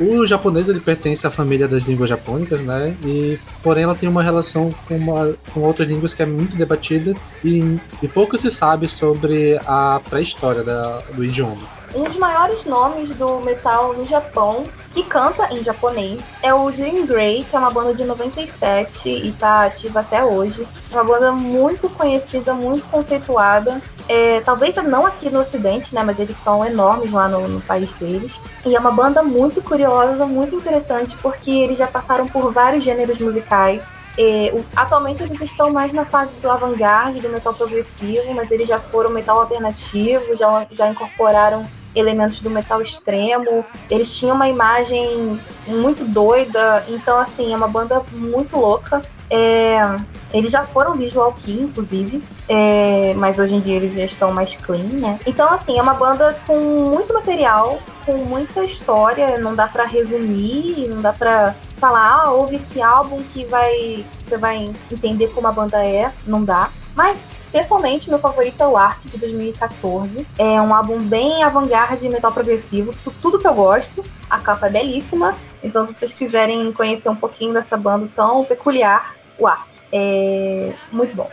E outra banda que, já evocando esse rolê da interseção entre metal e os otaku, é a Maximum The Harmony, que talvez seja a minha banda favorita do Japão e, sei lá, do Ásia inteira. Eu adoro pra caralho o som deles. Que é essa interseção com o rolê otaku, porque eles ficaram famosos pela, por fazerem parte da abertura e do encerramento do Death Note, que eu acho que é um dos animes mais famosos no ocidente, assim. E é uma abertura que a galera normalmente não gosta, porque o som é muito agressivo e muito extremo, mas eu acho muito da hora, as duas músicas que estão lá. Uma característica interessante das bandas japonesas, pelo menos que eu tive mais contato, é que dificilmente eles fazem um som reto. Normalmente eles têm muito essa pegada pro vanguard, porque eles costumam experimentar bastante no som deles. E, e o Máximo Tem Harmony também segue essa, essa característica. Eu poderia descrever o som deles como se fosse uma espécie de sistema fadal, só que mais pesado e bem mais experimental. Eu acho a banda fantástica, todos os membros da banda são muito bons. O vocalista principal é legal, o guitarrista é muito bom. O baixista também, ele toca pra caralho e baixo, é um baixo que é muito presente nas músicas. E a baterista, ela é incrível, ela toca pra caralho, ela canta também na banda e a parte delas quando ela aparece no vocal é muito incrível. Enfim, eu pago muito pau do Maximo Dermone. E eles lançaram uma música recentemente, tem uns 4 meses mais ou menos, que provavelmente é uma das minhas músicas favoritas que eu vi esse ano. Eles pegaram uma influência mais do thrash metal, assim, ficou um som pesadão e eu, é, é incrível, mano. Vale muito a pena ouvir. Uma outra banda com história no, no Japão é o Sai, que é uma banda bem antiga também, dos anos 90, e o principal nome do black metal no Japão, que é um nome que chegou na Noruega do, durante a, o boom da cena lá nos anos 90, né? É uma banda super é, representativa. E eles sempre cantaram em inglês, pelo que eu sei, assim. Mas o último álbum, Here to Despair, é todo em japonês. E a banda veio sofrendo umas mudanças na sonoridade, né? Elas começaram, eles começaram a incorporar mais avant-garde, aí acabou que o Hair to Despair é bem avant-garde black metal, assim, bem equilibrado. Eu gosto muito desse álbum, a capa também é belíssima, é uma das capas que eu mais amo na vida. Parece uma pintura, assim, belíssima. E a sonoridade é muito foda. E assim, cara, eu acho que essa é a banda de metal extremo mais é, famosa do, do Japão, a mais importante. Eu tenho essa impressão. Eu concordo. Inclusive, eu acho que uma, uma das motivos deles terem dado uma, uma crescida em popularidade foi quando eles participaram do, do documentário Global Metal, né? Que eles foram uma das bandas representantes do Japão. E foi lá onde eu conheci eles. Na época eles tinham lançado o Higmezin, que é uma obra favorita deles e é uma banda incrível. Segue muitos que a gente vem falando de que as bandas japonesas elas, elas dificilmente vão ser muito retas, elas gostam muito de experimentar e eles levam isso ao extremo. E eu amo pra caralho o som deles, bicho. É uma banda muito foda. Pra quem achou que a gente não iria citar, a próxima banda que iremos comentar será o Baby Metal. Que provavelmente é, é a razão para eu estar aqui no podcast. Que se não fosse o álbum Metal Resistance deles, delas, né, no caso, de 2016, é, eu, eu simplesmente teria deixado de ouvir metal.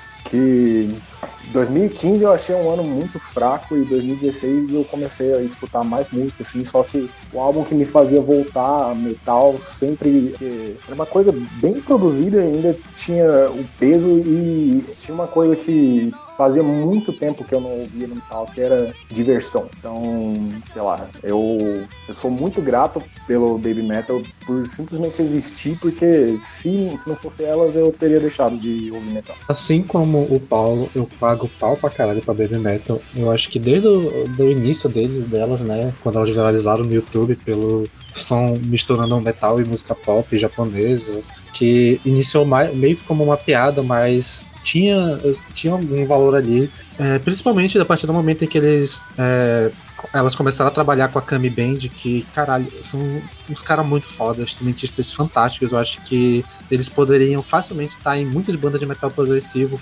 porque os caras mandam muito bem. Eu acho que se eu fosse fazer um top, por exemplo, de baixistas, com certeza o baixista do Baby Metal estaria na minha lista, porque é um cara muito bom. Eu gosto mais do primeiro álbum do que do segundo, mas eu amo os dois. Até o terceiro também eu gosto bastante. Eu acho que é uma banda que trouxe uma sei lá, um frescor com metal muito bom, é, uma criatividade muito interessante. E eu ouso dizer que provavelmente hoje em dia é uma das melhores bandas do mundo no metal ao vivo. O que elas fazem é realmente um show. Tipo, é incrível. E a Suzaka tá crescendo e tá virando uma vocalista fenomenal. E é isso, pago o pau de mal pra, pras meninas.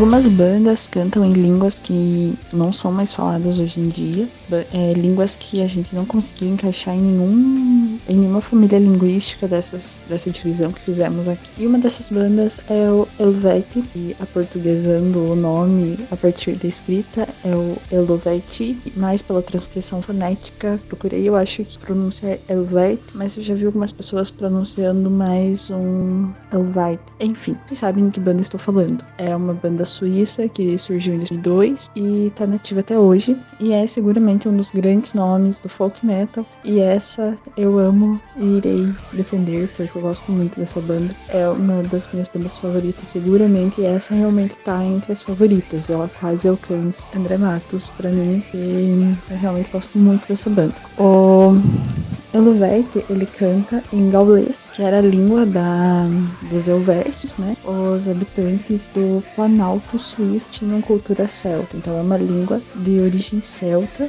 E, aliás, né, o povo, os Elvestes, é o tema central do Elverte, porque eles sempre estão tematizando sobre isso, né? É muita música que é em gaulês, ou música que mescla inglês e gaulês, e eles têm um álbum, né, o Helvetius, de 2012, em que é, né, é contada a história do massacre feito por romanos, né, é, dessa população, desse povo helvécio, a partir da visão dos, dos. E é um álbum que eu recomendo muito, caso alguém que esteja ouvindo não conheça, é um álbum que eu recomendo muito para conhecer a banda. A banda é muito boa mesmo, ela faz um folk metal de altíssima qualidade, eu gosto muito, como já falei várias vezes.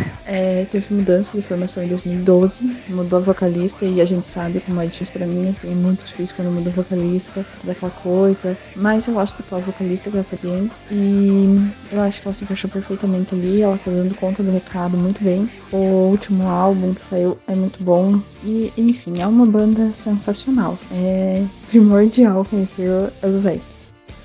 O Bloodywood é uma banda que viralizou na internet por conta da junção inesperada entre inglês e indie, porque existem, eu conheço pelo menos pouquíssimas bandas da Índia e que cantam indie. É, é uma banda que na verdade ela surgiu como paródia, eles faziam um cover de músicas pop na versão metal, mas acabaram ganhando tanta visibilidade que eles começaram a escrever músicas autorais e uma das que eu mais gosto é a Mate Baza. É um som bem legal, bem interessante. É, o som deles é no metal, mas tem influências fol folclóricas indianas. E os caras chegaram a tocar no VAC. Então não é pouca merda, gente. Vale a pena conferir um pouco.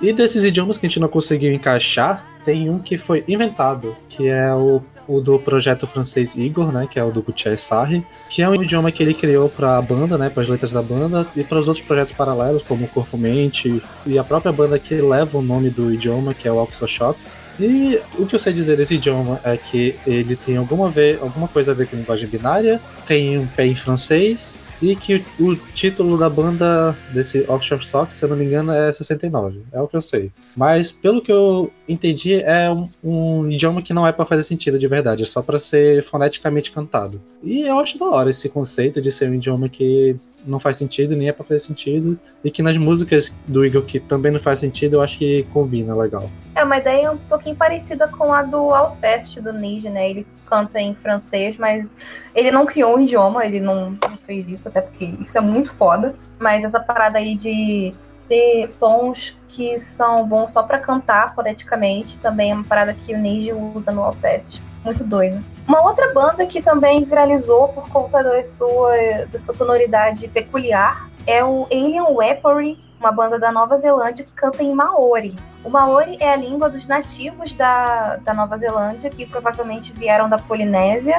A banda é de thrash e groove metal de Waipo e todos os integrantes, são três, são descendentes do povo Maori. O que eu achei bem legal. Não sabia. Até porque eles são brancos e bem brancos, mas eles são descendentes.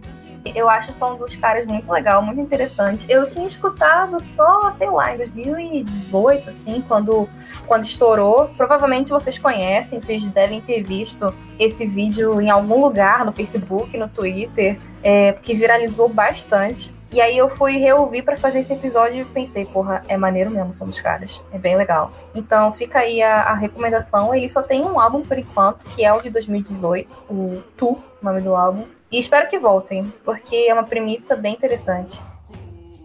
Aproveitando o gancho de línguas indígenas, nós voltamos agora para a nossa terra, Brasil, nossa amada terra de onde partimos, para falar de uma banda que já foi citada aqui algumas vezes. Eu já recomendei ela. A Manu, quando veio aqui, também fez indicação dessa banda, que é a Arandu Araquá, que canta em línguas indígenas. Pelo que eu pesquisei, eles cantam em tupi, xerente e xavante. São três línguas indígenas, é, eu acho que bem conhecidas até. O, é interessante essa opção por cantar em, uma, em línguas indígenas, né? Porque o Brasil sempre teve uma diversidade linguística de povos originários enorme e muitas foram perdidas ao longo da história, né? Por todo o processo de colonização e tal. E estão sendo perdidas até hoje, né? Quantas línguas devem estar desaparecendo nesse exato momento pela né, por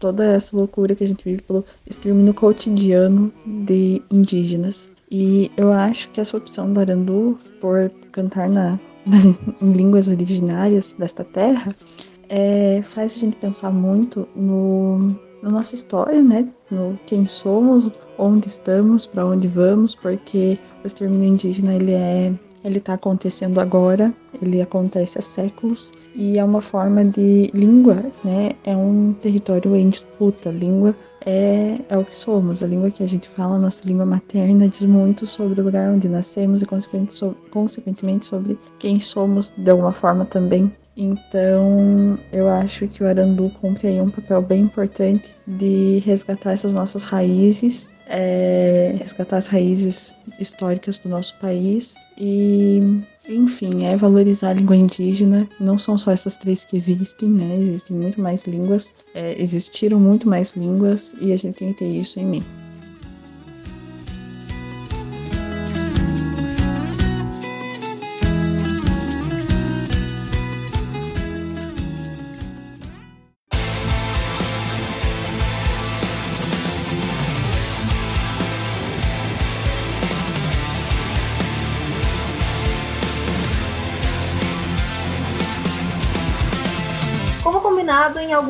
Episódios atrás, a gente vai começar a trazer comentários que vocês fazem nas nossas páginas, no Instagram e no Twitter, para aproximar a gente de vocês. O Vitor no Instagram falou assim: só queria elogiar o podcast de vocês, parabéns pelo trabalho e obrigado pelas indicações. Muito fofo, Vitor. A gente que agradece você e espero que você goste dos próximos episódios e se quiser devolver alguma indicação pra gente também, a gente tá de ouvidos abertos. Pra trazer um comentário antigão aqui lá no nosso episódio sobre o Still Life, alguém com um usuário que eu não sei pronunciar, mas mandou assim. Na minha opinião, esse é o terceiro melhor álbum do Opeth, só perdendo para o Ghost Reveries e por Deliverance. Façam também um programa sobre Tu, Mastodon e Barons. Vai ser complicado, porque o não... Vai depender do Sander, né, Sander?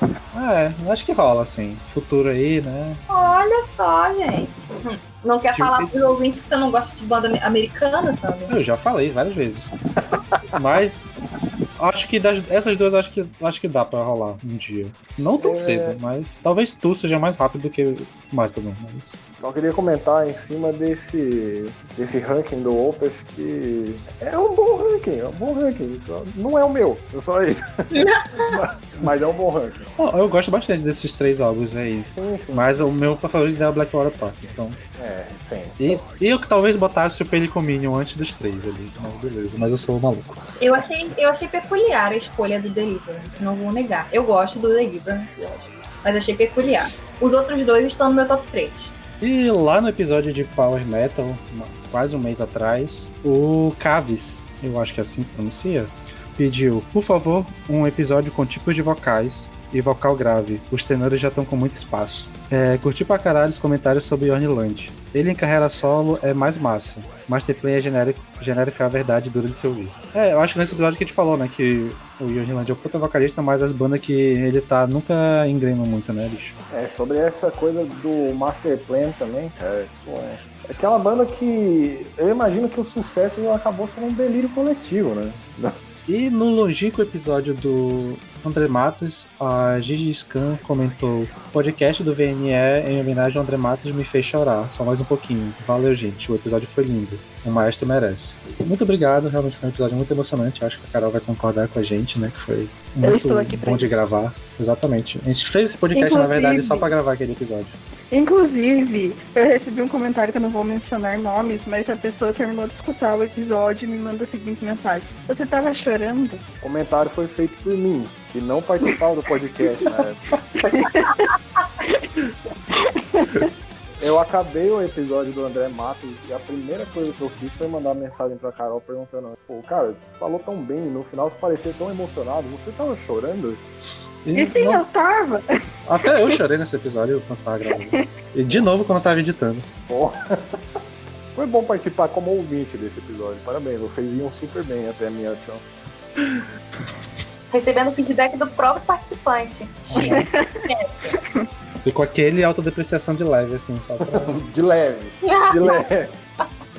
Sendo que o mesmo já, é, já explanou que tinha preconceito comigo por eu ser fã do André Matos. Denúncia. Não, não, não, não, não, não, não, não. Ai, ai, ai, ai, ai, ai, esse Paulo erra tantas vezes. Paulo is over party. Já era. Exposed cancelado. O podcast igual o Angra. É, a gente tá igual o Angra, assim, resolvendo as coisas em público. Ah, é? Os caras estão lavando o suja durante o podcast. Bom, queria, pode... queria dizer que esse preconceito com a integrante passou, porque a amizade agora é muito frutífera. Então tá tudo bem.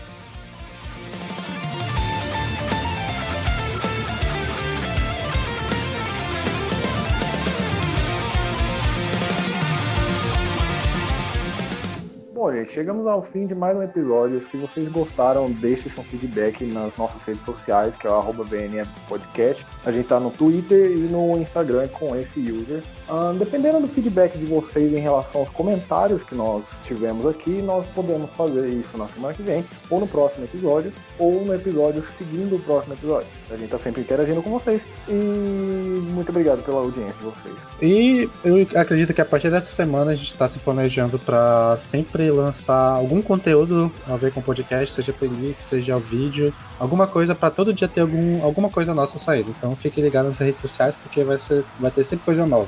E a indicação de hoje é minha, e vou deixar vocês aí com Fiara do Soul Fear, uma banda que a gente falou no episódio de hoje.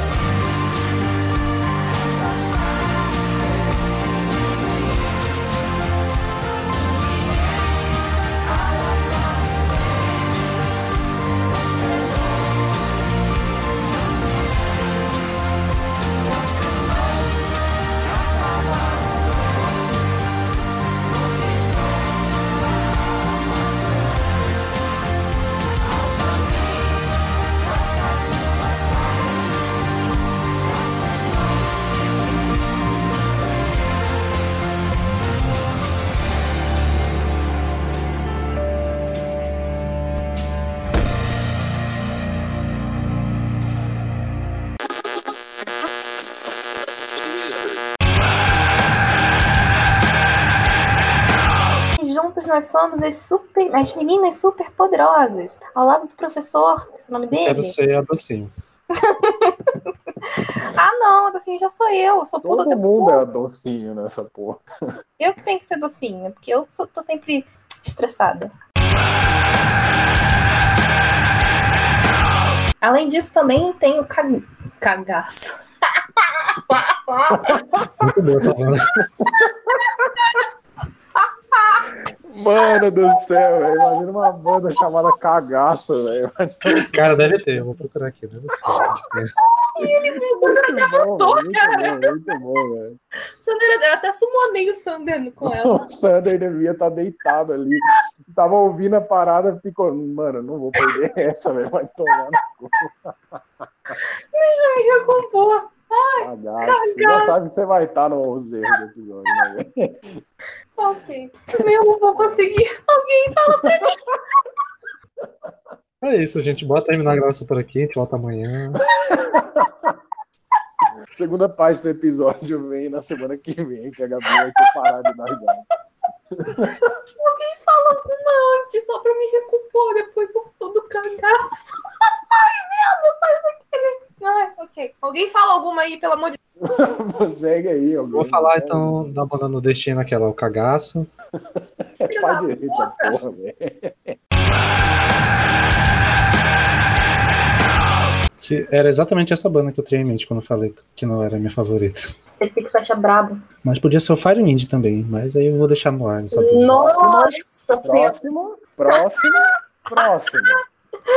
Caralho, você não tem noção do quanto o Paulo odeia essa banda. É muito engraçado. Nem na época de Power Metal, o Paulo suportava essa banda e eu adorava. Eu adorava Fire Ring. É isso. Citar aqui. É uma banda da. Paulo, não. É... Eu acho muito engraçado esses E do Paulo. Parece que ele tá em modo de ataque, assim. tipo. Parece a minha gata quando tá comendo, eu, eu chego perto dela.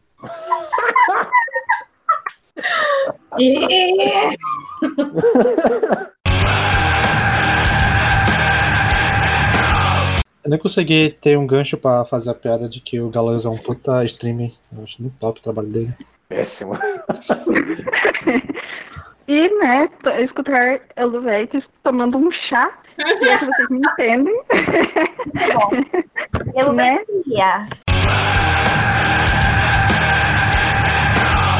E a indicação moral desse episódio é Angra, pra fã de Brasil. Salve a seleção. Ai, ai.